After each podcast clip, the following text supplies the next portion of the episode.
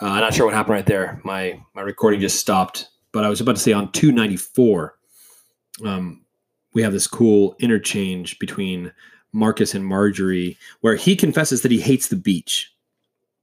He hates the beach, and she kind of wonders about that, right?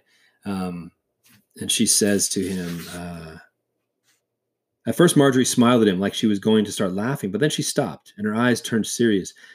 Are you scared of it? She asked. She let her fingers drift slowly from the edge of the map down to the wall. She rested her hand against the black stone necklace she wore every day. Yeah, I guess I am, Marcus said. He had never told anyone before. Marjorie says, My grandmother said that she could hear the people who went who were stuck on the ocean floor talking to her, our ancestors. She was kind of crazy. Marcus, I love his response. That doesn't sound crazy to me. Shit, everybody in my grandma's church caught a spirit at one point or another. And here's a great line just because somebody sees or hears or feels something other folks can't doesn't mean they're crazy. That's a, that's a, that's a great point, isn't it? we can easily write off things we don't understand. Uh, I think to our detriment sometimes. Um, I always want to make sure that I'm open. I'm open to the mysteries that are around me. Um, I love Hamlet when he tells Horatio in, in, in Shakespeare's play. Um, I'm going to butcher the line, but basically it says there's a lot more. There's a lot more around us than he, he says this to Horatio. He says, Horatio, there's a lot more in life than your philosophy allows for. Right? There's a lot more mystery in life than your philosophy allows for. I want to make sure that I'm open to mystery, and this is a great line about that. Right? My grandma used to say, a blind man doesn't call us crazy for seeing. awesome.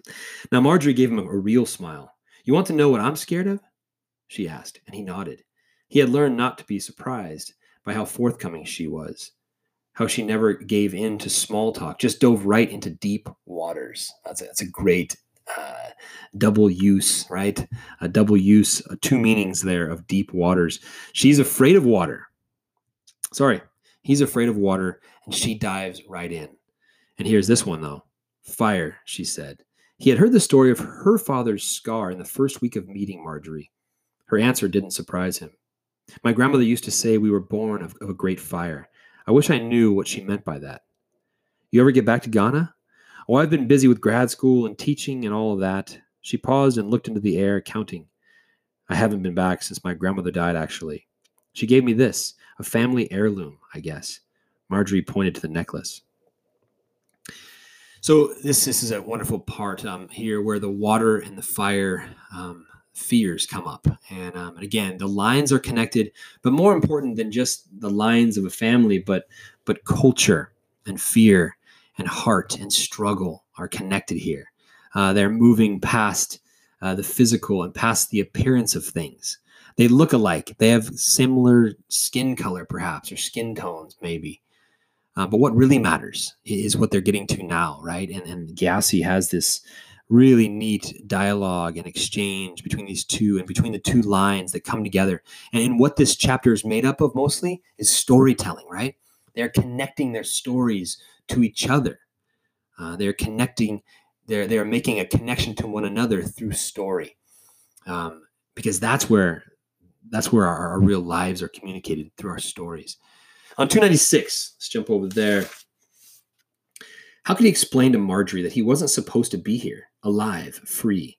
the fact that he had been born, that he wasn't in a jail cell somewhere, was not by dint of his pulling himself up by the bootstraps, not by hard work or belief in the American dream, but by mere chance.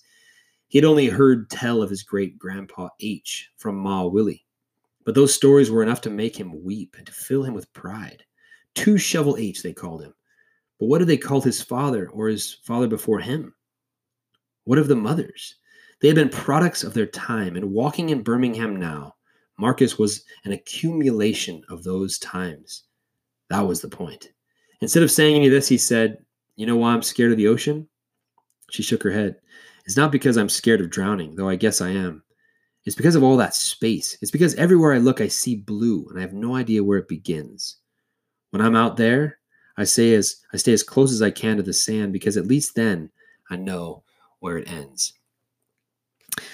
All right, so there's a lot going on here. Um, is kind of interesting claims about his life and about his place in life That's interesting. Um, in some ways, uh, I suppose this could be seen as oversimplification. Um, did he work hard at Stanford? Did he work hard in high school to get grades to get into Stanford? Um, did H, uh, his his grandfather, work hard in the coal mines and achieve something important?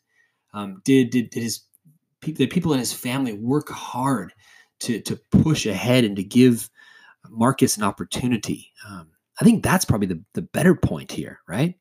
Um, I don't I don't I think that by him saying his belief in the American dream is throwing away some of some of what is precious that was was earned for him by those who were fighting on his behalf.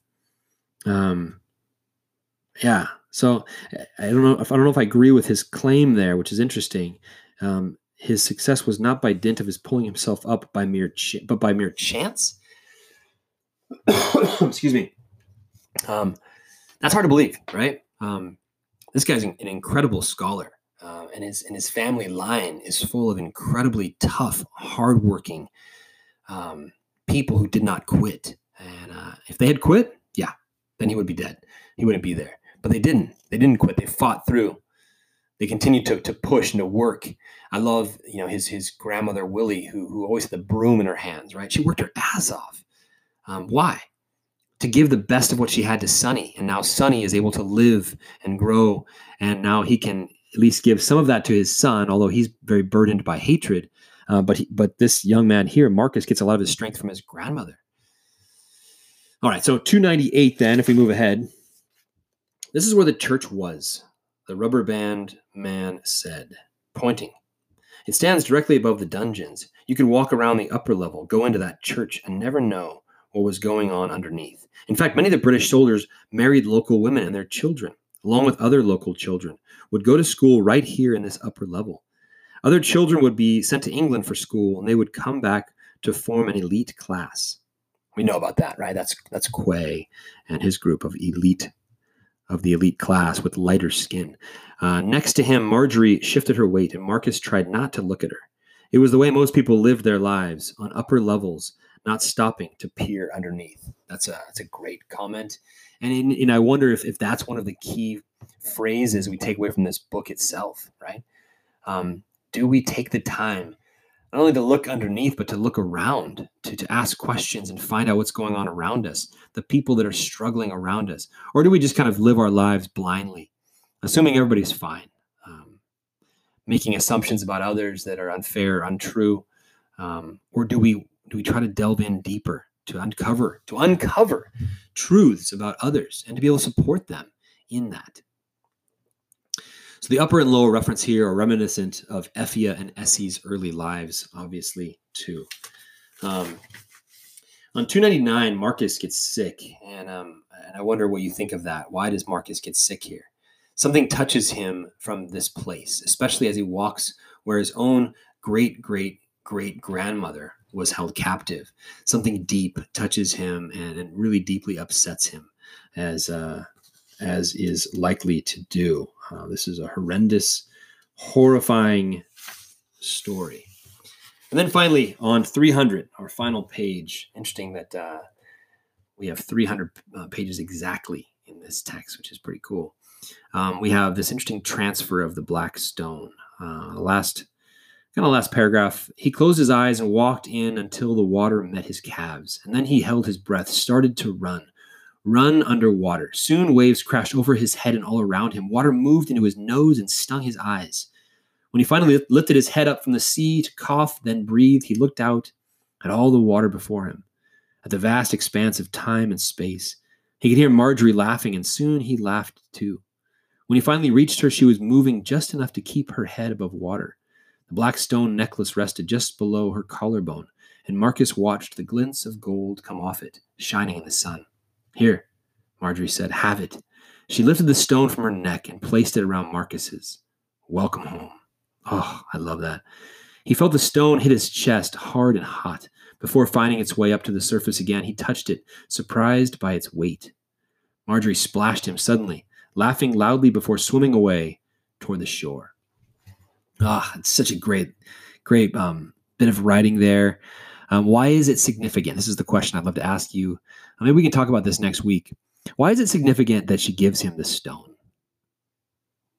Why is it significant that she gives him this stone? Um, I mean, one answer uh, is it's a return of the stone to Esi's line, right? A return of the stone to Esi's line. Esi lost her stone right here, right at this place, right on this shoreline. Going back to Ghana together connects Maame's split family lines and enables Marjorie and Marcus to face their inherited aversions, which is great, right? They both face their fears. Again, and that's that's something that that I've mentioned before, but this text ends on an incredible victory, victory um, of the heroic individual, right? Who are able to rise, two two individuals who are able to rise above um, what what sh- could very easily hold them down as victims, but they are able to rise and fly. Uh, this is this is pretty good flight imagery here as well. Swimming is a type of flight in a different substance. Um, and these two seem to be flying, lifted above their fears, lifted above um, these these uh, aversions, these fears they have of, of fire and water. Um, so I'm pretty pretty awesome. I uh, hope you enjoyed this, uh, and, and uh, hope you do well on the quiz. We'll talk to you next week. All right, bye.